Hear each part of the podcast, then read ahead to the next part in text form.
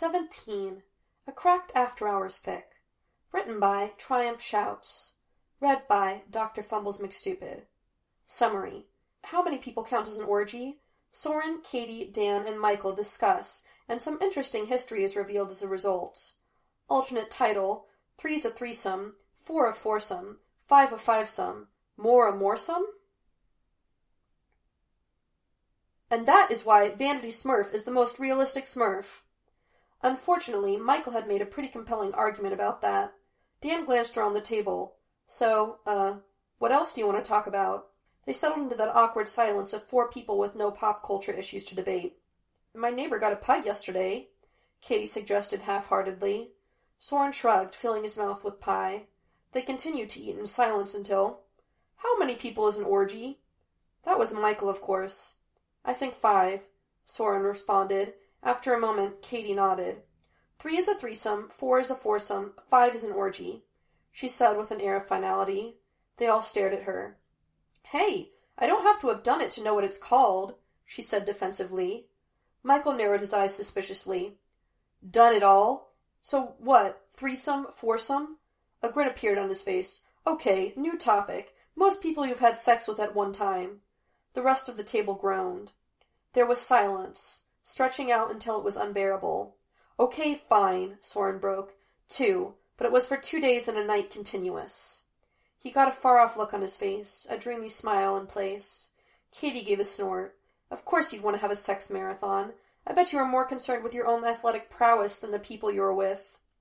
Soren got defensive. I happen to know all involved were very satisfied, he informed her. What about you? She hesitated. Does being in the same room count? Depends, Michael shot back instantly. There was this one time after a double date, and we all went back to the palace. Big fireplace, cheesy rug, you get the idea. One thing led to another, and we both ended up sort of going at it. They were on the rug, and we were on the couch. She realized the other three all had glazed looks on their faces, trying to imagine this tableau. Katie flicked Michael in the ear, threw a straw at Dan. I say it counts, so no orgy, just a foursome. Michael, you want to gross us out with one of your sex stories now? Just to be clear, this is a one-time offer only, Soren clarified. Michael rolled his neck, cracked his knuckles. The year was nineteen sixty-nine. That can't be true, Dan put in seamlessly. The location, the Nevada desert. It was me, Strawberry Charles, Kiki, Lone Dog, and Charlita. We had all just partaken of some particularly effective chemical refreshment. We went at it in the sun, went done all covered in maple syrup.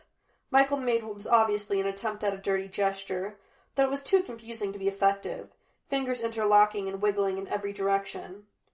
I'm sure more of that is true than should be, Soren admitted. And so I win orgies. Take that. Michael slammed the table too hard, spilling Dan's drink. Hey, Michael. As Dan mopped up the mess from the table in his lap, he realized things had gone quiet. He looked up to see everyone else staring at him. I don't... Everyone else has gone, Daniel, Katie told him. It's okay. I've crushed with my story. You don't have to feel bad. Michael patted him on the arm condescendingly. What, you once did it with your mother standing outside the door? What's the best you can do? Dan stuttered, um, I'm not, I don't. Unfortunately for him, Soren could see the tips of his ears turning pink, a blush that always meant Dan was hiding something.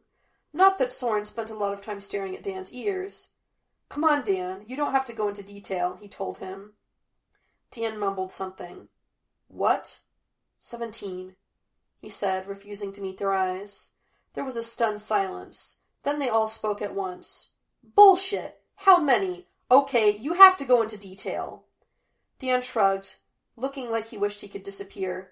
It was college. I just started taking these anti-anxiety pills, and all of a sudden my roommate invited me to this party, and instead of the normal feeling of dread and constipation, I felt excited, like I might enjoy hanging out with a bunch of strangers. Dan shook his head as if this prospect was as likely as the moon falling out of the sky. I wanted to go out and have a good time for once, like everyone else does at college. I didn't know it was a sex party. Dan sped up, trying to get to the end. Then it's me and like seventeen other people, and it's all sweaty and disgusting, but I didn't care, and... Dan shuddered to a halt. You ever have one of those experiences that's simultaneously the best thing and something you never want to do again? He glanced at Soren, who had an odd flushed look to his face. Wow, Kitty breathed. I don't think Michael wins orgies, Soren said slowly, staring at Dan. Dan squirmed in his seat. Dan, you're one of a kind, Michael said, earning one of those quick, small smiles Dan got when he was pleased with something. Can we talk about whether the last season of Lost was a metaphor for the Hollywood blacklist and the Paramount suite now? He asked hopefully. As they were packing their shit up to leave, an image kept flashing through Soren's head. It was Dan, naked and sweaty, writhing in a mass of other bodies. It was like the gift that wouldn't leave, replaying tiny clips of filth over and over again. Even stranger, it didn't disgust him. It didn't even unsettle him, thinking of his friend like that. Soren watched it play out again, someone's mouth on Dan's neck, leaving bright red lipstick marks. Again, someone is kissing Dan, their tongue deep in his mouth. Dan's hand on someone's cock. Soren? Dan was standing in front of him, saying his name. Did you want that ride? Oh, uh, yeah, thanks. The ride to Soren's place was too quiet, but Soren was a little preoccupied. Luckily, he prided himself on being a quick thinker and decision-maker, so by the time they arrived, he had formulated a plan. Seventeen minutes, a quick speech and a smile later, they were in Soren's huge bed. I'm not sure this is a good idea, Dan said nervously. Soren took his shirt off. Okay, this might be a good idea, Dan allowed, his eyes glued to Soren's abs. Dan had come out to touch them almost unconsciously, fingertips brushing the skin.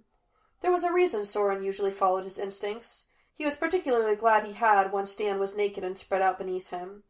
Making Dan come with Soren's hand on his cock and Soren's teeth on his neck was good. Capturing every whimper as he did that, their mouths pressed together as Dan panted and writhed, was better.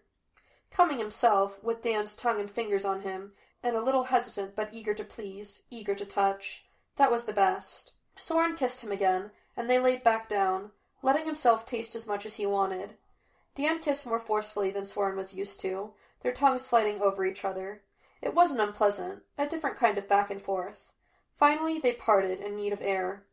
Do you want me to leave? Dan asked carefully, slowing his breathing. Soren had to do a double-take. What? Why would you say that? Dan shrugged. You've always seemed like the kind of guy that doesn't like people to hang around. You know, after. He looked around the room. Surely his pants were here somewhere. Soren flung his arm on top of Dan. I'm not a douchebag. Stay the night. Jeez. They laid there for a second. Then, actually, I need a shower. Dan gestured to the mess they'd made. He had a point. When Soren woke up at six for his morning run, Dan was curled up next to him in bed, almost pressed into his side. He looked less like a grown man with a proper job and an unhealthy obsession with Spider-Man, and more like a giant teddy bear. Soren lifted his arm awkwardly. He was great at all the fun parts, but this is where he wasn't on solid ground. He put his arm around Dan's shoulder, and Dan almost immediately shifted in his sleep, pushing closer to Soren.